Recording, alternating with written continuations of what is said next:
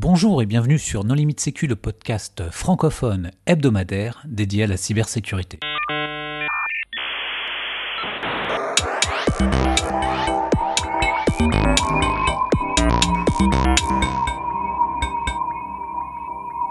Alors aujourd'hui, nous allons parler de récupération de données suite à une attaque ransomware avec Samuel Durand. Bonjour Samuel.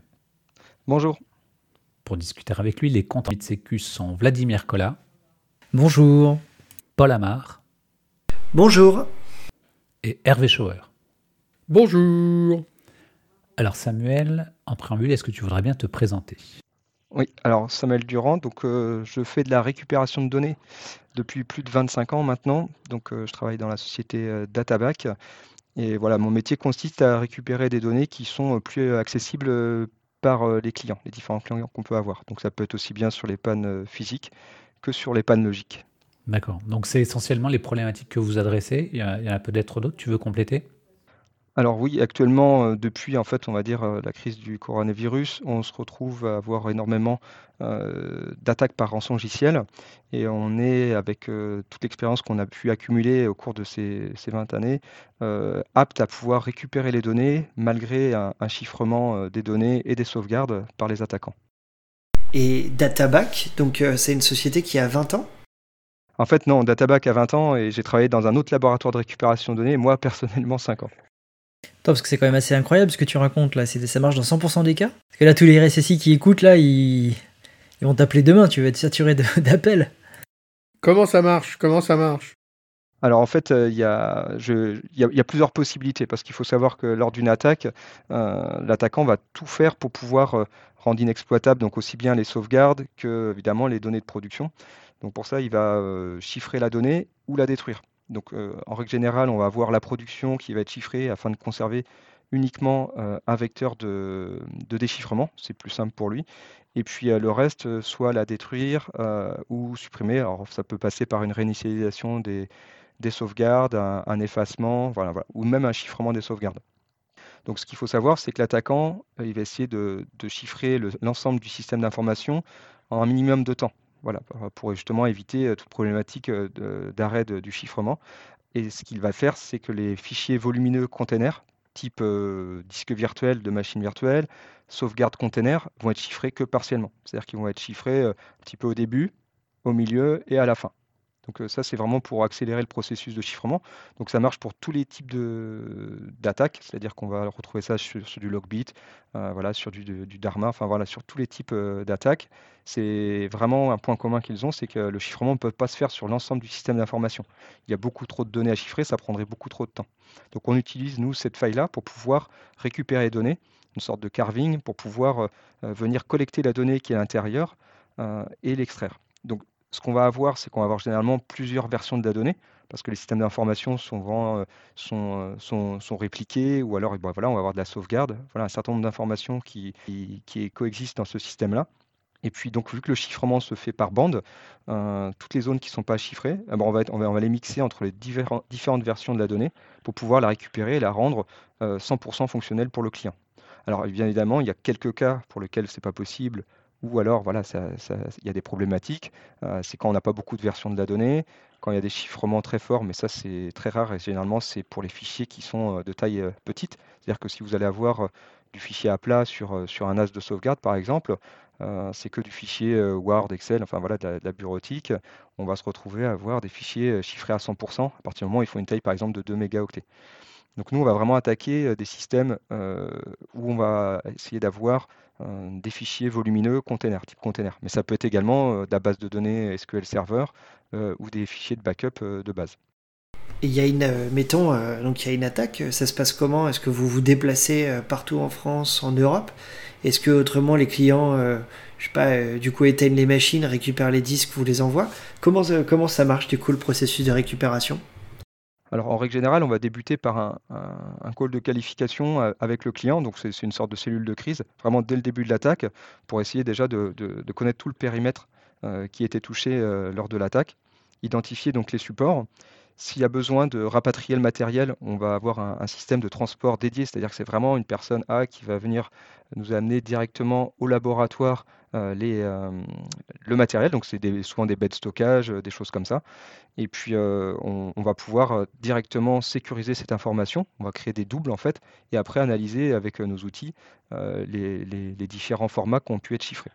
on a également des possibilités de travailler à distance, c'est-à-dire qu'on va venir collecter euh, les fichiers volumineux ou alors euh, les, déposer sur des espaces de stockage type euh, SFTP. Et en général, les ransomware, ils chiffrent quel pourcentage des fichiers volumineux? En fait, c'est variable. Ça dépend de, de l'attaquant. En fait, il y a différents curseurs plus il va chiffrer euh, d'une façon importante, c'est-à-dire que déjà s'il passe à 10%, c'est vraiment des gros taux de chiffrement, euh, s'il passe à 10%, bah, du coup son attaque euh, va être beaucoup plus longue. Donc c'est à lui de définir en fonction de, la volumétrie à, chiffrer les, bons curseurs. On, va être généralement oui, entre 1% et jusqu'à 20% maximum, en règle générale.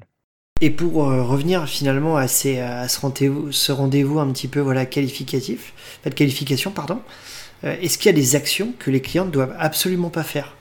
Éteindre les machines ou, des actions qui euh, finalement vous rendraient la tâche euh, limite impossible d'un point de vue récupération? Oui, effectivement, il y a, des actions parce que ce qui va se passer, c'est que bah, si c'est des sociétés, elles vont vouloir repartir très rapidement. Donc le risque, c'est par exemple de se dire, bon, euh, la production de toute façon, elle est toute chiffrée, on, repart from scratch, ils ont besoin de réinstaller tout de suite un applicatif, euh, et puis du coup, bah, ils effacent les données qui sont chiffrées parce que pour eux, elles sont perdues. Donc le plus important, c'est de sanctuariser la donnée. C'est vraiment le premier conseil qu'on donne, c'est de sanctuariser la donnée. Alors l'idéal pour sanctuariser la donnée, bah, c'est d'éteindre physiquement le matériel. Sauf que ce qui se passe, c'est que généralement, lors d'une attaque, on va avoir des, bah, des commerciaux qui vont avoir besoin de, réaliser une étape de forensique. Donc en venant euh, télécharger, enfin pas télécharger, ils, vont venir copier en fait les mémoires, des choses comme ça, donc qui ne peuvent pas être faites une fois que le matériel est éteint. Donc euh, en règle générale, voilà, on essaie de s'entendre pour, vraiment faire les meilleures actions dans les meilleurs délais euh, et puis de conserver au maximum la donnée. Mais est-ce qu'on ne peut pas éteindre en déconnectant le réseau, ça ne sert pas parce que le logiciel continue à chiffrer? Ah si, tout à fait. Si, c'est la première chose, c'est déjà se, se, déconnecter du réseau. Ça, c'est la première recommandation. généralement, elle, est déjà faite par le CSRT, hein, bien entendu. Ouais, ouais et tous les systèmes de mise en veille en mode un peu hibernation, où en fait ça dump la RAM euh, sur le disque et ça éteint euh, la machine. Finalement, tu as, l'avantage d'éteindre la machine et d'avoir une copie de la RAM euh, écrite sur le disque. Oui, voilà, c'est des choses, voilà, c'est le type de recommandation qu'on peut avoir. Ça dépend vraiment des types de systèmes qu'on rencontre, parce que ça peut être vraiment des systèmes très, très différents en, fonction des, des, entités qui se sont fait attaquer. Et dans un labo type Databack ou autre, Qu'est-ce qu'il y a euh, C'est quoi le matériel que vous avez euh? Bon, bien entendu, vu qu'on est une société spécialisée dans la récupération de données, on va voir tout ce qui est euh, salle blanche, voilà, appareil vraiment pour pouvoir réparer les microcodes de disque. Mais ça, c'est vraiment la partie récupération de données physiques. Mais également pour la partie ransomware, là, on va vraiment être sur des, duplicateurs en, mode écriture, enfin sans écriture en fait, hein, pour qu'on puisse accéder au disque dur proprement. on va avoir énormément de disques durs, on a beaucoup de capacités. qui sont voilà, en, pétaoctets au laboratoire de Databack pour pouvoir dupliquer au maximum l'information. Et puis après, bah, ça va être des outils d'analyse avec voilà, des, machines qui, voilà, qui sont très performantes. Et puis le, plus important, je dirais le, nerf de la guerre pour ça, ça va être vraiment d'avoir une expertise, une analyse des systèmes de fichiers, des formats de fichiers. Donc en fait, c'est du reverse engineering sur les différents formats de fichiers, sur, les, voilà, sur, tout ce qui existe, euh, être à même de ne pas être surpris, c'est-à-dire que si on reçoit une nouveauté, bah, pas se dire euh, on attend un outil qui va sortir euh, sur Internet ou voilà, à l'achat. On a déjà tout pensé et on est apte de pouvoir créer des nouveaux développements pour pouvoir pallier à ces problématiques-là et puis voilà, récupérer la donnée j'ai une double question par rapport à ça, c'est que vous fonctionnez vraiment en mode fichier, pas plutôt en mode, euh, je sais pas, bloc partition. Et l'autre question un peu sous-jacente, c'est euh, finalement des systèmes de partition, il y en a quand même beaucoup. Euh, vous supportez tout ce qui existe, en tout cas tous les standards? Oui, bien sûr. Donc, comme ce que j'expliquais au début, c'est qu'on va également avoir certaines possibilités qui ne sont pas le chiffrement, mais par contre la suppression. Donc là, on va travailler au niveau bloc, au niveau des partitions, donc tout, ce qui est effacement, euh, enfin réinitialisation. Euh, donc euh, on va travailler aussi bien sur tout ce qui est Windows, donc NTFS, mais également tout ce qui est système de fichiers qui sont intégrés généralement au NAS. Donc on va être sur du XFS, du BTRFS, de l'XTFS, enfin voilà, tous les systèmes de fichiers, même des systèmes de fichiers, euh, je dirais, nouveaux, on a même de faire du reverse dessus. C'est vraiment une grosse expertise. Euh, voilà, toute l'équipe qui travaille avec moi a, ces compétences-là pour pouvoir faire du reverse engineering au niveau de, des systèmes de fichiers, mais également des formats de fichiers. Je me pose la question d'un point de vue académique, c'est-à-dire en fait quels sont les profils que vous arrivez à recruter pour arriver à faire ce type de métier? Est-ce que c'est vraiment voilà, un cursus, euh, sais pas, école d'ingénieur, juste en informatique, euh, avec une appétence pour, euh, je veux dire, du reverse engineering. Est-ce qu'il il y, a des, y a des formations qui existent? Est-ce qu'il y a des choses comme ça? Comment ça se passe? Alors, il n'y a aucune formation pour, pour la récupération de données. Donc, c'est vraiment historique, c'est-à-dire que les personnes qui sont à même de pouvoir faire ça au laboratoire travaillent depuis 20 bah, ou 18 ans dans le laboratoire.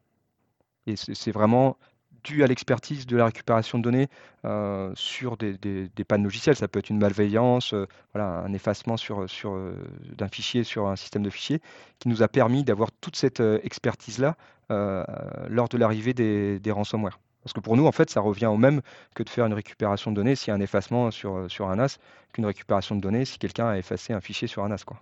Et du coup, vous avez des outils custom est-ce qu'il y a des outils du marché qui, voilà, vous les utilisez parce que ça fonctionne euh, aussi bien? Est-ce que, voilà, euh, toute cette expertise-là, euh, vous avez vos outils à vous Comme par exemple Photorec Non, on n'utilise pas Photorec.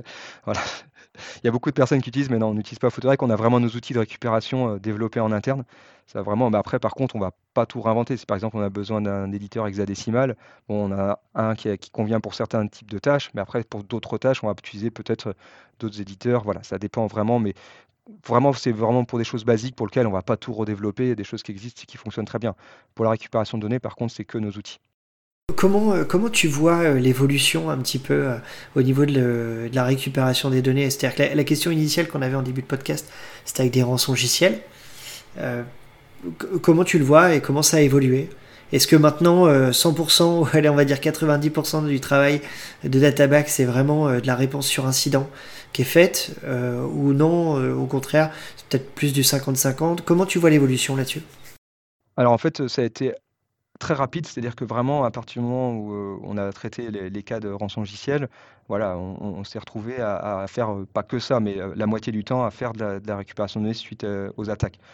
Après, on s'est adapté, on a, voilà, on, a fait des processus, on a développé des outils qui permettent voilà, de, gagner aussi du temps lors des, traitements.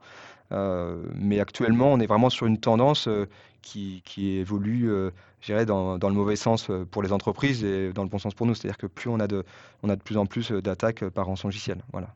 Après, il faut savoir qu'en termes de faisabilité, on va être à peu près 9 fois sur 10, on va pouvoir récupérer les données si on le qualifie lors du premier, du premier call. Donc ça laisse vraiment de très bonnes chances. Est-ce que vous voyez les, attaquants s'adapter? Tu parlais tout à l'heure de, des attaquants qui chiffraient le début, le milieu et la fin des fichiers. Est-ce qu'ils chiffrent tout le temps, par exemple, maintenant la même quantité de données, mais de façon beaucoup plus euh, segmentés, c'est-à-dire qu'ils vont chiffrer, je ne sais pas, au lieu de chiffrer en trois morceaux, ils vont chiffrer. Euh, oui, on, voit ces évolutions-là. Euh, après, ça dépend. Il y a eu des régressions. C'est-à-dire qu'à un moment de temps, c'est ce qu'on ce observait. Et puis en fait, est revenu. Je ne sais pas. C'est peut-être. On n'a pas fait cette, cette analyse-là, mais peut-être qu'il y a eu voilà des, codes retrouvés d'anciens d'anciens outils de chiffrement et qu'on se retrouve avec des, anciennes souches sur des, nouvelles attaques et en fait on se retrouve avec des chiffrements basiques. En fait, c'est pas, pas forcément très maîtrisé et c'est difficilement maîtrisable. C'est-à-dire que l'attaquant devra connaître chaque format de fichier euh, pour pouvoir le chiffrer d'une façon correcte. Donc euh, c'est très complexe aussi de leur côté. Quoi. Tu parlais des CSIRT commerciaux. Les gens, ils, te contactent en, ils vous contactent en direct ou euh, c'est plutôt un CSIRT qui a l'idée de recommander à son client, écoutez, dans votre situation, on devrait faire appel à, une société de recouvrement de données C'est aussi pour ça que voilà, je, vous remercie de, de, m'accueillir. C'est pour évangéliser un peu euh, ce processus-là, parce que les CSIRT ne connaissent pas forcément euh, euh, cette méthode qu'on utilise pour récupérer les données. Et du coup, euh, c'est très important de pouvoir expliquer qu'il y a d'autres façons que de repartir from scratch, de travailler avec des backups qui sont anciens ou alors de payer la rançon. voilà, il y a cette solution-là qui fonctionne et qui fonctionne plutôt bien en règle générale lorsqu'elles attaquent sur des, gros systèmes d'information. Donc oui, il y a un certain nombre de ces sortes commerciaux qui, voilà, qui, qui, qui nous recommandent aux clients mais il y a aussi des cesseurs qui ne savent pas que ça fonctionne de cette façon-là. Et justement, pour évangéliser, est-ce que vous avez, je sais pas, décidé de travailler sur un livre blanc ou peut-être, je sais pas, discuter avec l'ANSI pour aussi arriver à proposer, en tout cas, évangéliser et parler de ce type de, de procédure, qu'elle existe et qu'elle doit être justement à minima cessée en cas d'incident? Oui, alors bah, l'ANSI, bien entendu, est au courant de notre activité. On a, euh, on a travaillé euh, pour des cas qui sont quand même euh, assez conséquents, en fait, pour lequel voilà, ça fait la une des actualités. J'ai des noms, bien sûr, les personnes m'ont donné l'autorisation de, pouvoir communiquer leurs noms, qui ont fait des témoignages sur notre capacité à récupérer les données. On a par exemple récupéré les données, alors ça remonte un petit peu, mais pour le centre hospitalier de Dax, qui avait perdu toutes ses bases de données avec voilà, des, bases patients. C'était très compliqué pour eux. On, était, on a pu récupérer toutes les données euh, de, ces bases-là. Donc, euh, euh, ben, grâce voilà, à, la connaissance de, certaines personnes, on a pu intervenir dessus. C'est trop chouette. Justement, tu vois, c'était un petit peu la, question que, j'allais te poser. C'est voilà, est-ce que tu avais. tu as parlé effectivement de l'hôpital de, Dax. Est-ce que tu as d'autres. Est-ce que vous avez d'autres faits d'armes voilà, que, que, vous, êtes en capacité de communiquer euh, d'autres entreprises euh, où vous avez joué un rôle crucial? En fait, euh, généralement, les entreprises privées n'aiment pas trop communiquer sur le fait qu'elles soient fait attaquer. Voilà, c'est donc pas de communication de ce côté-là. On a travaillé vraiment pour des, noms très connus. les, vraiment, les personnes qui souhaitent donner voilà, leur nom ou faire un témoignage, ça va être des, administrations. Donc, on peut parler, par exemple, on a travaillé pour Marseille Ex-Métropole, qui, avait perdu ses données pour un, gros système d'information. Euh, Annecy, la ville d'Annecy, enfin voilà, un certain nombre de villes françaises euh, qui avaient perdu voilà, toutes leurs données et qui, euh, grâce à nous, ont pu récupérer l'ensemble de leur système d'information et repartir. Voilà, il y, a des problématiques qu'on n'imagine pas au début de, l'attaque, mais qui peuvent être voilà, dans, le long terme très, très compliquées. En tout cas, il y a une problématique que moi j'imagine tout de suite, hein, c'est que ah bah tiens, mais comment ils ont fait pour faire entrer aussi vite un nouveau fournisseur et lui passer commande? Très fort. Ça passe par des intermédiaires ou vous faites en direct avec les collectivités?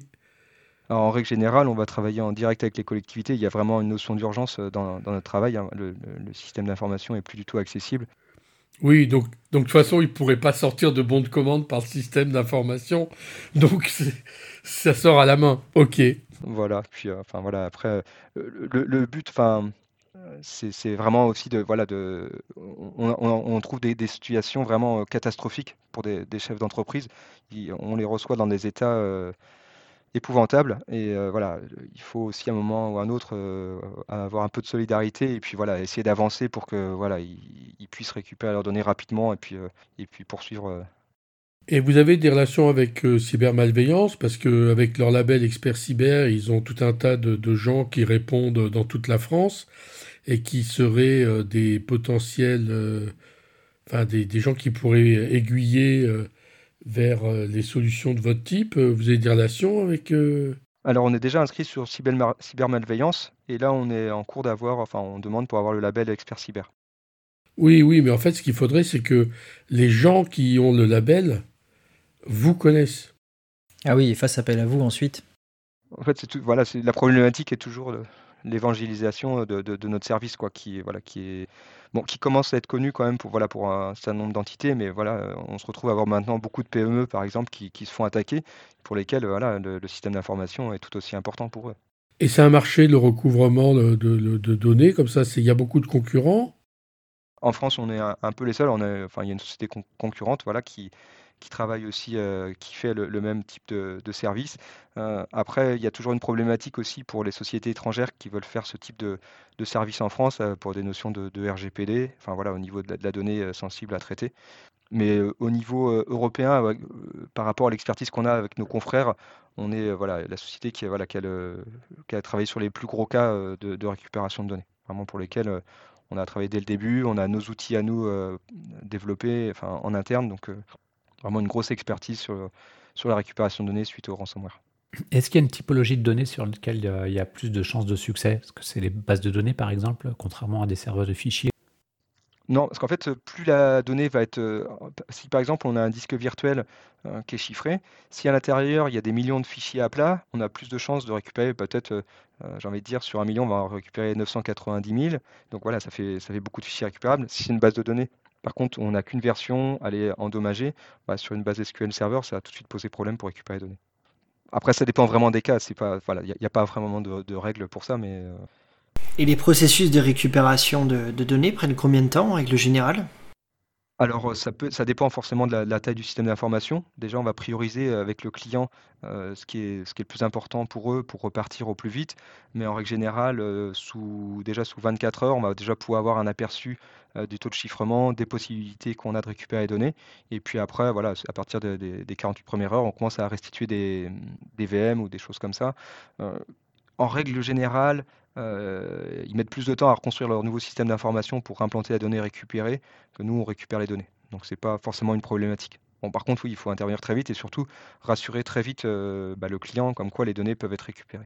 Et est-ce que vous avez besoin à chaque fois d'intervenir sur place? Vous pouvez euh, faire ça en remote, enfin, vous pouvez guider les gens sur place? Non, en fait, bah, les gens sur place vont vont nous aider pour, voilà, pour, le transfert de fichiers ou ce genre de choses. Mais, non, on peut pas les outils, ne permettent pas de travailler, vraiment, à distance. On peut déployer certains outils à distance, mais ça c'est toujours très complexe. On a l'habitude de travailler en laboratoire et puis, bah, il y a beaucoup de choses. Par exemple, vous avez, des NAS qui sont, qui ont été effacés on va, ça va être, on va va pas accéder aux disques par, euh, le réseau Ethernet. On va, falloir sortir les disques et puis travailler directement physiquement sur les disques. Donc c'est toujours très compliqué de mettre ça en œuvre chez les clients. Et tout à, tout à l'heure, tu parlais de, de, RGPD, de conformité. Euh, justement, est-ce que vous êtes euh, certifié? Vous avez certains labels qui vous permettent de travailler voilà, avec des institutions enfin, gouvernementales ou vraiment des, des gros clients pour assurer effectivement anonymat, conformité, etc. Comment ça se passe en fait On a une politique euh, évidemment de, RGPD, on a des, voilà, des, clauses de confidentialité, mais également on a des niveaux qui permettent de travailler euh, euh, des données sensibles. C'est-à-dire que le laboratoire, voilà, c'est une ZRR, donc c'est une zone à régime restrictif sur lequel on peut traiter de la donnée sensible. Oui, effectivement, j'avais une, question autour des interventions. vous êtes combien finalement à Databack Parce que je me dis, en cas de crise, si vous devez avoir des gens d'astreinte qui doivent travailler la nuit, etc., est-ce qu'il vous faut quand même une taille critique? Vous êtes combien par exemple? On est une quinzaine à Databack, vraiment au niveau labo à travailler. Donc, euh, hein, c'est voilà, il faut quand même euh, plusieurs personnes pour pouvoir euh, travailler sur un cas. Et après, ça, dépend vraiment de, la taille du système d'information et puis du nombre de disques à, traiter. Mais on travaille bah, la nuit, le week-end, vraiment en, HNO. Si, voilà, en règle générale, sur les, gros cas, on va travailler en HNO. Ok, est-ce que tu souhaiterais ajouter d'autres choses, Samuel? Non, bah, peut-être des conseils pour les sauvegardes, parce qu'en fait, on n'en parle pas assez. Euh, en règle générale, euh, les sociétés se sentent euh, sécurisées. Il y, a énormément de solutions qui existent pour, pour, sécuriser ces données, pour, les sauvegarder. Donc, un petit rappel, je pense que ça ne fait jamais de mal sur, la sauvegarde. Nous, on conseille vraiment les, sauvegardes type 3-2-1, donc c'est vraiment trois versions de la donnée sur deux sites différents avec une sauvegarde externalisée. Mais ce qui est vraiment très important, parce qu'on le voit de plus en plus lors des attaques, c'est que c'est vraiment important d'avoir une sauvegarde avec un air gap, c'est-à-dire vraiment qu'il soit déconnecté physiquement du réseau. On a vu récemment des, voilà, des, sauvegardes qui se faisaient sur bande. Donc très bien, on se dit sur bande, c'est parfait. Sur un site vraiment complètement externalisé, l'attaquant est venu effacer dans le robot de librairie, il y avait une quarantaine de bandes, bande par bande. Et après, a chiffré tout le système d'information. Donc on est vraiment sur des... voilà, Il a intrusé le robot, et à partir du robot, il a effacé les bandes une à une. Oui. Et ça lui a pris combien de temps? Ça lui prend un certain temps, oui. il faut, il faut plus, plusieurs heures, mais ils l'ont fait. Euh, ça, c'est un vicieux. Mais alors moi, je connaissais une autre version de l'affaire, c'est que simplement, c'est le, robot qui a été chiffré avec les index. Donc après, c'était un peu la merde, quoi. Oui, alors ça, on le rencontre assez fréquemment. On fait aussi de l'aide à la restauration, c'est-à-dire que euh, en règle générale, euh, s'il y a, si le, par exemple la machine virtuelle Vim qui va s'occuper de la sauvegarde sur le robot euh, se fait chiffrer, bah, c'est très compliqué, il se retrouve à avoir 40 bandes dans les bras. Donc nous, on va, va cataloguer chacune des bandes, définir lequel jeu de bande est le plus récent pour lequel ils ont besoin, on va les aider à la restauration pour que ça aille plus vite en fait. Ça, c'est des, des services qu'on propose également pour la remédiation. Non mais ça c'est vachement, c'est vachement intéressant parce que ça arrive souvent. Oui, ça arrive souvent ça. Après, c'est pas aussi, enfin voilà, c'est pareil, c'est pas, pas connu, euh, voilà, mais on, fait aussi tout à fait ce type de service. Il y a aussi un service que voilà, qui, peut être important parce qu'il y a peut-être beaucoup de, personnes qui travaillent dans, dans ces sortes qui vous écoutent. Et en fait, on, va aussi récupérer des VM qui ont été chiffrés. Donc le client n'a pas besoin forcément des données qui sont dedans, mais on va pouvoir récupérer tous les artefacts qu'ils peuvent avoir besoin pour leur analyse forensique. C'est-à-dire que c'est vraiment les qui nous demandent de récupérer des VM qui peuvent être des VM pivots que, l'attaquant s'est servi en fait hein, pour, pour, déployer en fait toute son attaque. Cette VM a été chiffrée donc bah, pour, pour les pour les c'est toujours difficile de récupérer la donnée qu'il y a dedans, donc les logs, enfin voilà, un certain nombre de, métadonnées qui, leur sont utiles. Et on va être à même de pouvoir les récupérer pour qu'eux ils puissent avancer dans leur expertise, puis trouver surtout bah, les points d'entrée de l'attaquant. Alors, tu avais commencé à donner des, conseils en matière de sauvegarde. Est-ce que tu as terminé ou parce qu'il me semble qu'on t'avait coupé? Non, on pourra en parler euh, très longtemps des, sauvegardes. Il y a beaucoup de solutions. Après, c'est vraiment euh, garder euh, voilà, cette méthodologie de 3, 2, 1 plus. Et le plus, c'est vraiment le déconnecter du réseau, pas le, cloud. Ou, enfin, voilà, vraiment sur le nombre d'attaques, on a à peu près, j'ai envie de dire, en, attaque, par an, on va avoir 200 à 300 attaques qui vont arriver chez nous. on, voit vraiment des, choses qui n'étaient pas du tout préparées pour, pour, pour les DSI et qui voilà, il faut, il faut vraiment penser à faire euh, de la sauvegarde. Euh, euh, ça peut être sur bande, mais enfin ou externalisé, vraiment déconnecté du réseau. Et des tests de restauration réguliers aussi. Bien entendu, après oui, ça sert. Ça c'est quand même très important. Ok Samuel, est-ce que tu voudrais ajouter le mot de la fin? Bah, Le mot de la fin, merci de, d'avoir écouté voilà, ce que j'ai pu euh, expliquer sur la récupération de données suite au, ransomware. Et puis bah, j'espère que, que ce service-là pourrait être connu. Ça permettrait euh, à beaucoup de sociétés, je pense, euh, d'éviter de payer les rançons. Ah bah c'est nous qui te remercions d'avoir accepté notre invitation. Merci aux contributeurs. Chers auditeurs, nous espérons que cet épisode vous aura intéressé. Nous vous donnons rendez-vous la semaine prochaine pour un nouveau podcast. Au revoir. Au revoir. Au revoir.